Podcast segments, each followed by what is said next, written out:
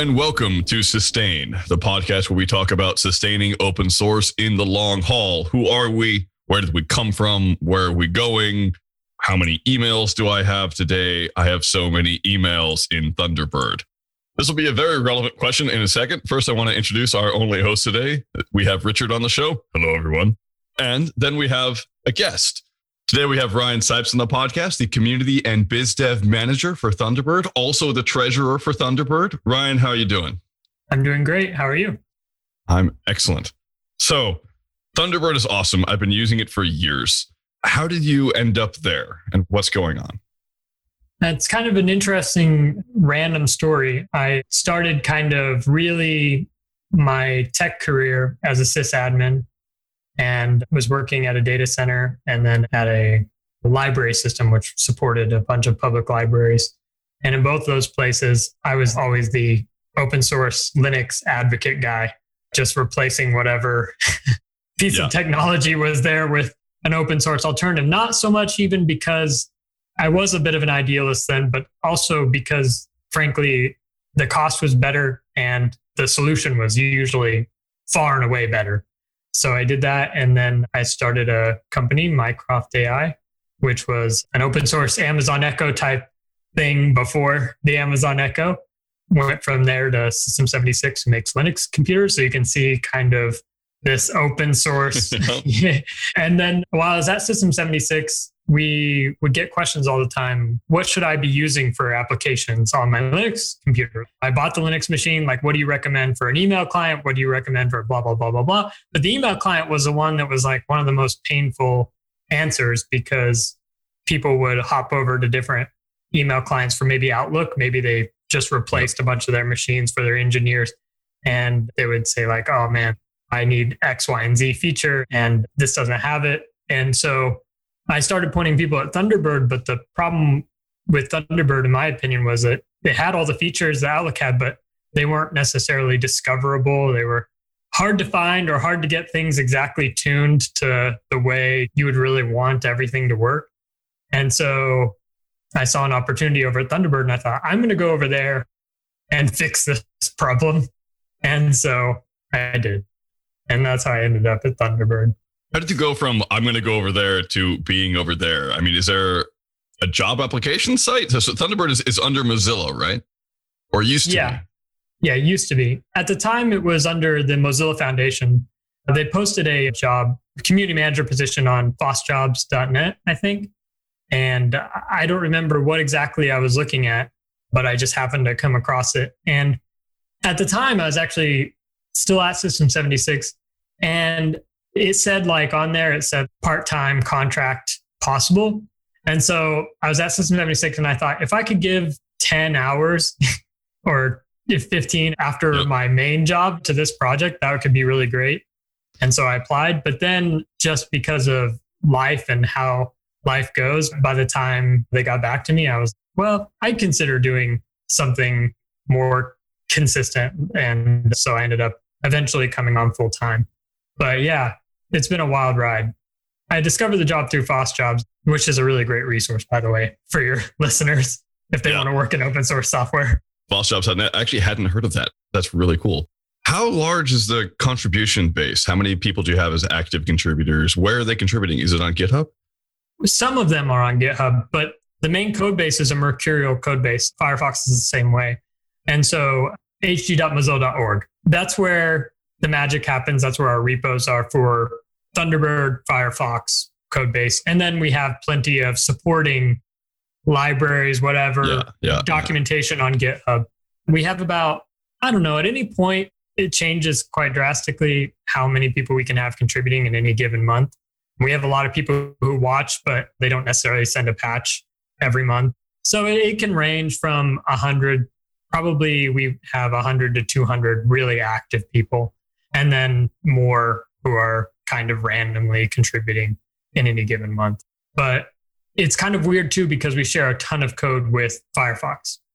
Yep. And so there's a lot of cross-pollination there that that's technically a change to Firefox, but it affects us. So we're yeah, yeah. we kind of share this contributor, but it's a fairly active community and it's frankly all community run. Thunderbird is a strange project in that when it left MoCo, Mozilla Corporation, where Firefox is housed, it went to the foundation, and the idea there was like, oh, this can be run by the community because we're not sure what our plans for the business of Thunderbird would be. And it's really succeeded under the community. There's a elected council, Thunderbird Council, which is elected every year by our contributors. If you contribute mm. ten hours or more over the course of the year, you're eligible to mm. vote and run for the council.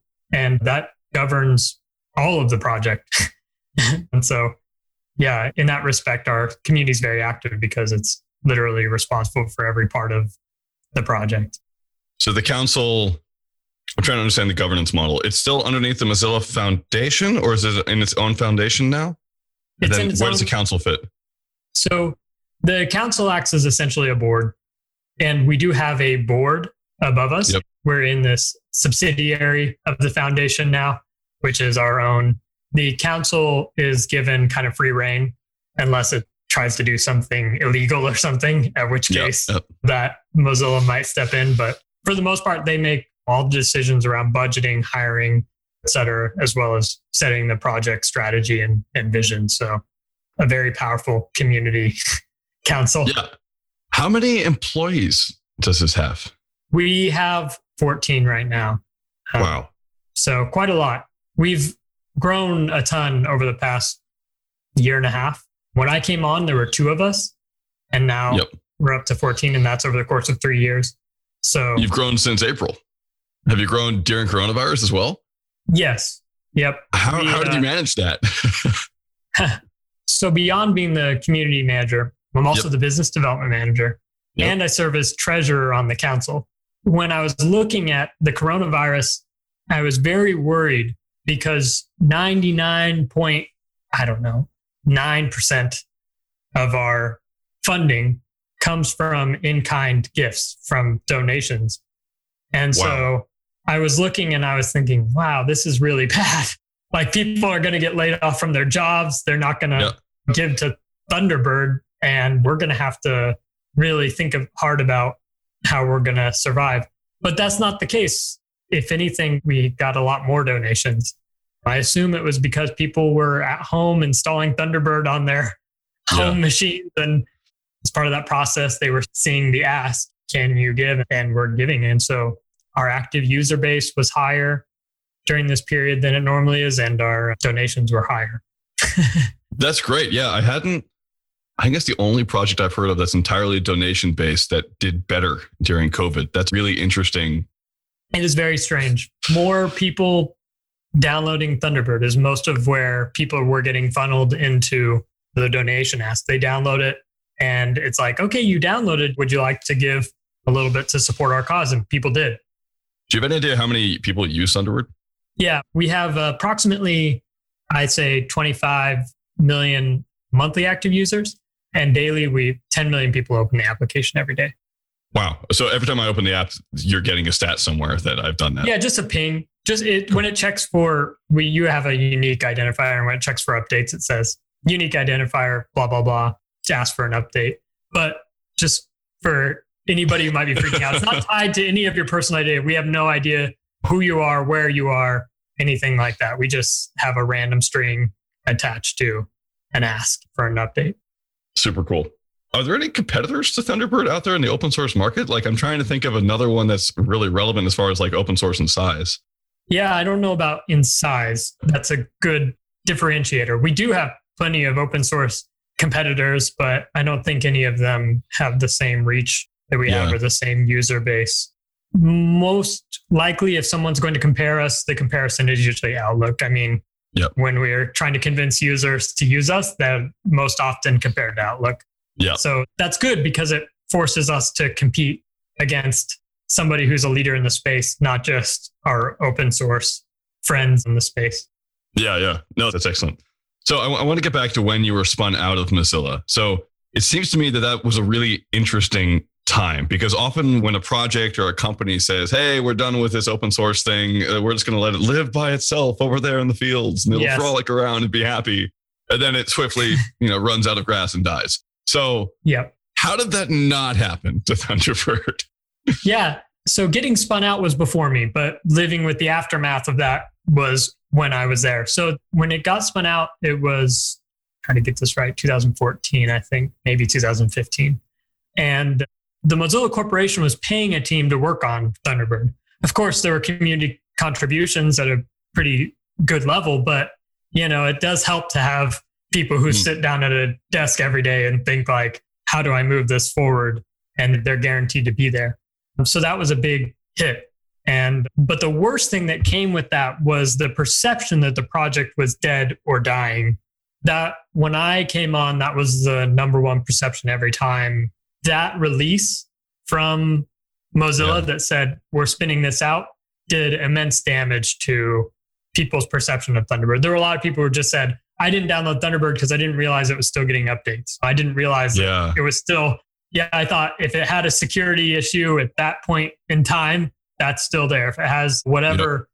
Yep. And so one of my first jobs was just getting out there and telling people, no, no, no, it's it's not dead. Look, they hired me, like I'm here. There are people working on it, but it was hard. It was a really bad time. Not so much from, we were still getting donations and people were still contributing, but just that perception was wildly detrimental just to us across the board. Do you think that's just because it was poorly written, or you think it was the actual how that happens in general? Every time someone sees something gets spun out, they think it's going to die. I think it's probably more the latter, but some of the former in that the stuff that Mozilla put out at the time, it didn't talk about what the future was for Thunderbird at all. It didn't. I mean, it said, hey, the community's taking this over, but yeah. that's it. That's as far as it went. If you don't get in there and figure out what's happening, even myself reading that is like, oh, this is not good. you yeah, know, yeah, like, yeah. But because of that governance model that got set up immediately afterwards, there were a lot of people who were actively showing up and thinking about how to make this thing sustainable and how to give it a future. How would you do that differently if you were Mozilla's leadership board? I don't think they made the wrong decision at the time. You still see why the decision was made now. Their number one product is Firefox. They compete with Google and Microsoft and Apple, and all three of them have platforms where they essentially have kind of these monopoly advantages. And so it's very hard. So they decided they had to focus, and it's hard to be an email client, especially when Gmail is such a strong force in the world. A lot of people, they use the Gmail web app, they use the Gmail mobile app. That's all they need. And so it's a hard space to be in. And, and if you're not willing to really sit down and make an investment in it, our investment is very small compared to the other players in the space. So it's just hard. It's hard. And frankly, they didn't know what the future would bring for the project. This is, I think, a major surprise for them. I think it was a major surprise for the Thunderbird community that we've come back as yeah. strong as we have. So I don't think they could have done it necessarily any different. It's just a matter of, you know, what the landscape looked like at the time. So when you're brought on as biz dev, what did you initially start doing? You said that ninety-nine point nine percent of your money comes from donations, which kind of is awesome. But then what else does that leave, right? How, what else do you do to help make sure the project has more money and time? I would say still our number one liability is that we need to be more diversified as far as where we get money from. When you're relying on just the donations, it's difficult because you never know these people who are donating, are they going to consistently, you know, every month or every year? We, some of those people decide to make recurring donations. Yep. And so we can kind of count on that. We can look and say, okay, this X amount is going to make a recurring donation and kind of plan based off of that. But I'd say eighty percent are not recurring donations. They're one-off. And wow. so you have to like, just assume that people are going to continue coming and downloading Thunderbird and seeing those asks, or when we engage with them, we just quite a few of our users sign up for newsletters. So sending mm. them kind of a reminder like, hey, yep, it's yep, helpful yep. if you support us. That part is kind of a grind in that you have to constantly be doing your work in order to engage with people. But what we're trying to do right now, and what we've been working on, is we have a lot of really great email providers in the space hmm. and giving them some elevated, like when you set up an account in Thunderbird, there's also an option to create a new email address, either with your own custom domain or just a provider who shares your values, such as like a privacy focused, you know, yep. provider. Yep. And so we're pouring a little bit of time into elevating these other services to our users. And then of course we would get a cut based off of if people sign up via that referral. We're also looking pretty heavily and getting ready to do a couple pilot programs with enterprise support. And so we'll see how that goes. But right now it's just been focusing in on the donations and really just engaging with donors or potential donors. One thing that really, I guess, made us successful at the level that we are, like this year, we're going to do two point three million dollars in donations. And so that's reasonably good. That's, yeah. You know, uh, so. uh, but so much of that came from explicitly letting users, letting donors know that we need the support in order to produce a really high quality piece of software.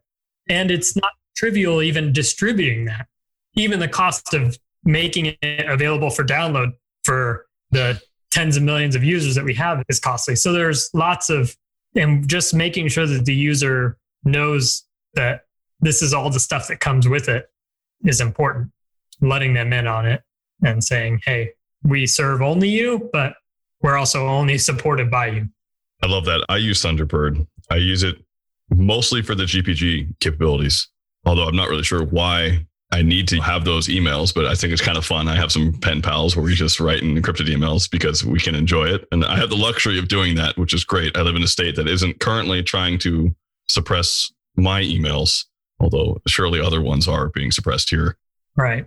But do, do you see any difference in the kind of users? You said you're interested in enterprise support and you're trying to see how that avenue might look. Do you see any difference in the kind of users who use Thunderbird, and are you trying to cater to them in particular, as opposed to, say, people who just use Gmail for their day-to-day purposes? Well, one of the things that we consistently hear from users is that they can only use Thunderbird. They just, that's their words. They say, I can only use it because of X, Y, and Z. And there are a lot of X, Y's, and Z's that make yeah. up like people-specific use cases, but they usually are very interesting. Like yeah. they, they have it just configured a specific way, or they're in an organization, maybe they're in a small business, or we even have a couple large user bases at governments and so on, where they're like, we have it configured this very specific way, everything works just perfect. And so right now the process is having really long conversations, trying to figure out, okay, well, how do we take these things that make it special and make sure that people can continue to do these special things with Thunderbird? Because that seems to be one of our areas that's kind of our secret sauce. So like, for instance, figuring out with one of these government entities, like what is the specific stuff that you're doing and how can we make that easier, remove some burdens? Maybe in some cases they're having to write very specific add-ons, like how can we give you access to parts of the Thunderbird that you need to change yeah. or, or adjust? How can we make that better, provide A P Is and things like that? But it's it's a lot of learning, a lot of engaging, and just there's no replacement for it.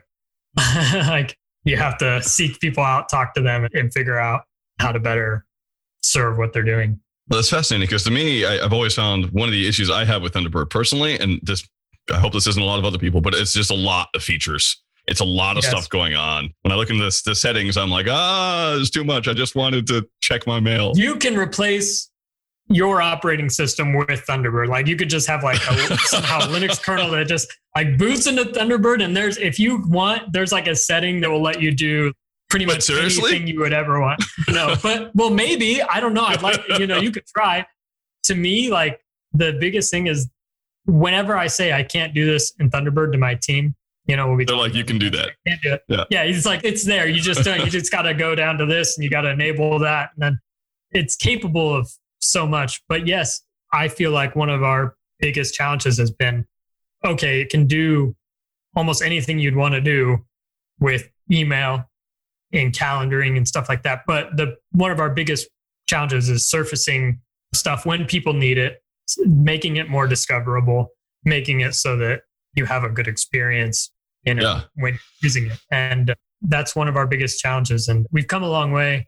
This release that we just had, seventy-eight, we put a lot more time into U X and trying to make features more discoverable. But we still have a long way to go. I mean, it's an enormous application and it takes a long time to figure out what we're going to do in these different areas, whether it's encrypted email, whether it's calendaring, whether it's, we do have chat even built in and an R S S feeder. Like, what are we going to do with these features? Do they still make sense? And if they do, like, how are we going to make them something that people can discover and use and that it's actually helpful and improves their productivity? This yeah. actually gives me hope because I, I don't use it every day. I mostly shunt all of my emails into my one Gmail because there's a couple features that just kind of confuse me. But yeah, if it's possible that they could be configured, because if you're saying if you can do X in Thunderbird, you can do X in Thunderbird, then maybe that means I just need to spend an hour and then I'll be a happier person. One thing I bring up all the time is I think I have a really great setup in Thunderbird, one that you kind of, that really mirrors a lot of what you expect out of like a modern email client. Yeah. But that was not the default. yeah. And so like people say, well, I really want, for instance, like the conversations type interface of Gmail, where it threads everything and in one thread, you click it, you get that conversation interface. I have that, but that's not the default.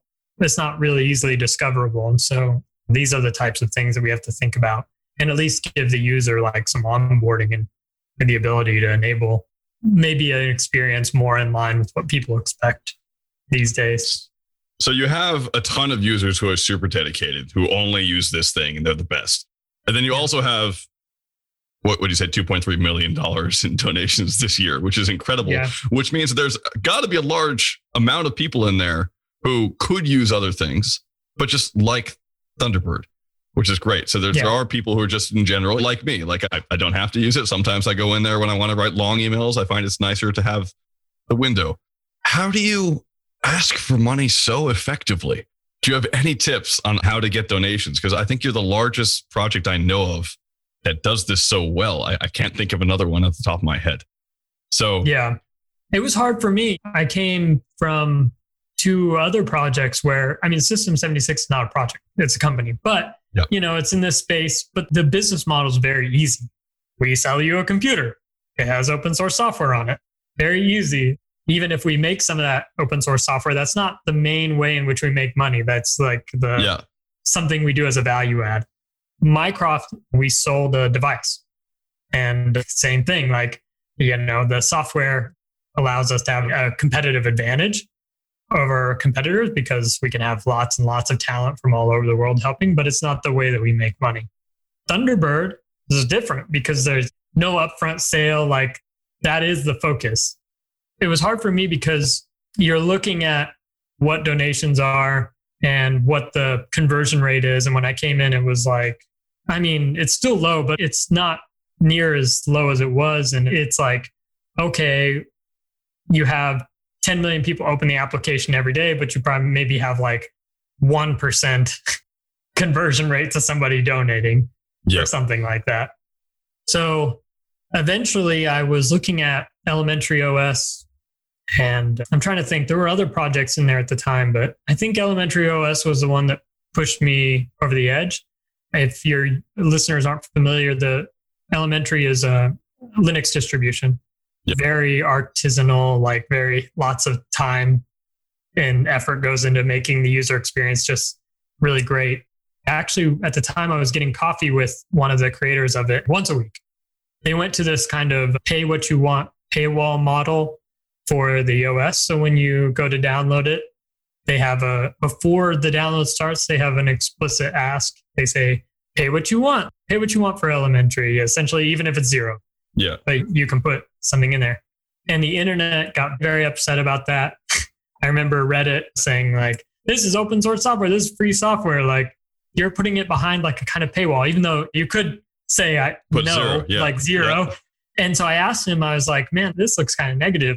What impact did it have? And he's like, well, now we actually have enough money to hire people and build the O S. And whereas before, like, conversion was infinitesimally low, I think they said yeah. they maybe had like, I might say the wrong number, but it was a lot of users, like seven hundred thousand users or something like that. But yeah. it's almost nothing in money. And then they went to, now they have, I think, two or three full-time people working on it. And so clearly a much better performance. And I thought, well, maybe the thing is we just have to ask and be very upfront about it. And it seemed like such a small thing, but I told my team, like, we have got to ask people, like, as soon as they download, it says your download has started, and then the ask. And we did that, and immediately donations went up substantially. Awesome. Like two, two X at least. And then we started finding these other places where we could make asks. We had a newsletter, and we had only used it exclusively for telling people about what we were doing, but never for asking them to support us. And so, so we just started using that and saying, like, hey, we would tell them some of the things we had done, and then ask and say, like, hey, this is only possible because of money that our users give us. So, and I've tried a few different things, such as saying, like, hey, if everybody who got this email gave us yep. five dollars, that would fund us for a year or half a year. The Jimmy Wales approached. Yes.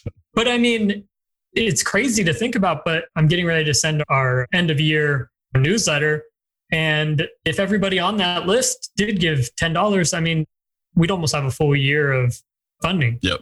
Yep. So it's, it's just, it's crazy. Like, you could pay for a whole year of, of Thunderbird developers working on it full time, a team of fourteen, just by giving up ten dollars in the holiday season. To me, that's just insane value for your money. Because if you use Thunderbird every day, it's at least worth ten dollars. I don't know. I mean, that's what, three cents a day? I mean, that's, that's pretty rough. So, yeah. yeah. Yeah. And it's a lot less than people pay for other products, I think. Yeah. Some other products. Totally. So I pay like, yeah. what is it, forty dollars or sixty dollars a month just for Lightroom and Photoshop. So, yep. and that's a month, right? Which is, it's ridiculous. It doesn't even make sense. It's just, that's the only real solution I found to the problems I have there. So I can imagine paying it. three cents a day was, for this. Yeah. If you think about a ten million users log in yep. every day, if we were charging for the software and had some kind of subscription model like that, we'd be a hundred million dollar yep. company like that. It, ten dollars a month. I'm not sure people would pay that, but it's just, uh, it's insane to think about how many users we have versus when you talk about how much we actually bring in the form of revenue. It's very small, but, but it's still, you know, enough. It's, It's not, yeah, it's enough. Yeah, we have a, a lot of people now who can hack on the project full time, and it's made an extraordinary difference. Before, we had a lot of technical debt just because we spun out yep. from MoCo, and there were a couple of years there where we were just keeping things running. And uh, now we've managed these last couple of years to catch up. Now we're able to not focus on the plumbing so much as actual, like, improvements to the features, the U X, et cetera. So yeah, it's an, it's, I'm happy with where it's at, and it feels sustainable. Awesome. Awesome. Do you give back at all to your open source projects that Thunderbird uses? So what we've been trying to do is, if there are add-ons, for instance, that are very popular, we obviously try to help out. Like, if an add-on yeah. author's like, hey, I'm trying to update to support this new version or this new feature, or a, there's a new A P I and you want to implement. We have a full-time add-on coordinator who engages with these people and, and tries to make sure that everybody is able to accomplish mm. what they want in that space. Obviously, we pull a ton from Firefox, but yep. then again, just as part of just hacking on a lot of the shared code base, I feel like we are able to give back to them in the form of, like, oh yeah, we have to have this fixed for our purpose. Here you go. And we get so much from, I mean, we're still subsidiary of the Mozilla Foundation, and we share a code base with Mozilla. So we're still very tied to their community and that ecosystem. So awesome. We engage with them a lot. Yeah. Beyond that, we do have memberships and other groups like CalConnect and other standards bodies and stuff that we provide money to in order to be a member. But a lot of that is, I mean, we get a lot of value from that, but it's also a lot of that is to make sure that thoughtful people have the funding they need to do, to work on these things. So we try. And obviously, it's something that looking at it this year, especially, there's always probably more we could be doing if we, as we go through and identify what projects we're using. But yeah, it's a good question. And I'll have to put on my list before the end of the year to, to maybe identify some projects that could really use our help. But we try. Well, you're also an open source project yourself. So it's not, I'm not saying you have to, I was just curious. We're running up on time. So I want to make sure we get to a few other questions and spotlights. So one of them is, what are you most excited about in the future? Well, this release, we rolled out end-to-end encrypted email support through P G P in Thunderbird by default. That was a big lift, but there's still a ton of work to be done there. There are a lot of people who have specific use cases and stuff. So we're trying to go through as quickly as we can and like address as many use cases for encrypted email as possible. But that's one area I'm super excited. And then we also have put a lot of time into just improving the U X. And like you, we talked about discoverability of features in Thunderbird, but that work is, has had a long tail. It's, it's been a long time coming. Yep. in, and this release, they, our users got some of that, but our next release, it'll be even more substantial in improvements in that area. So those are the two things as far as like improvements to Thunderbird that I'm excited about. And then the last thing is just getting over a lot of this technical debt. It's a lot easier to actually work with our community and say, what do we want to do? We've been talking about a lot of it has just been like surviving. Okay, we survived. We're in a good spot now. Now we're thriving. Like, what are we going to chase after? What are the big things that we want to chase after? And so that's really exciting. That's where you want to be is in any anything in life, but specifically as an open source project, it's better to be thriving than than just surviving. Where can people follow along with that? Do you have a newsletter? Do you have a Twitter account, et cetera? Yeah, if you go to the website, thunderbird dot net, you can follow the newsletter. You can donate and then you get into the donors newsletter, which we send a little bit more information about what we're doing with the money and what we're chasing after. And then, of course, Twitter, Moz Thunderbird is our handle. And then you can always follow me, shameless plug, Ryan Lee Sipes on Twitter. And I sometimes, before it's out really in the main part of the world, I'll post things about what uh, Thunderbird's up to there. Cool. So that's another great place for information. Before we wrap up, and thank you so much for being on this podcast. It's been awesome hearing about Thunderbird and your work there. And by the way, uh, that wasn't a shameless plug. That's totally okay. There's no shame from me. And that's Sipes is S I P E S, everyone. So Ryan Lee Sipes. And now Spotlight, where we shine light on people or projects which have helped us out or open source projects that need some help. My spotlight today is going to be a bit unconventional, simply because I come up with these every week, to which I apologize to your audience. It's really hard to think of things. But I was recently going back through and I've been subscribed to an email list for the past ten years by Martin Edwardes. And it's called the E A O R C email list, and it's evolutions and origins of, of culture. And it's basically the evolutionary anthropology and evolutionary linguistics mailing list. And it's does it for free. Every single possible like article that comes out, every research article that comes out is in that list.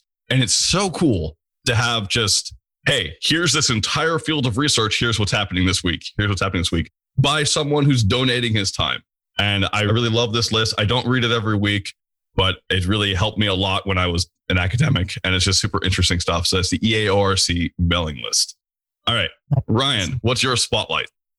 Yeah, so I don't have to come up with these every week. So it's way easier for me to, to use this time to highlight some. But the one of the projects I've been talking about quite a lot lately is EteSync. And now they have this other project called EteBase, which is kind of a part of that. And it's the Ete is end-to-end.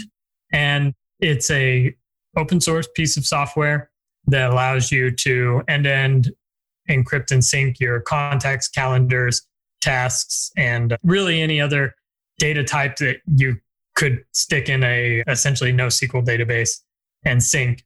And it's done by a good friend of mine, Tom, who's just brilliant in this space, and he's been in it for years and years.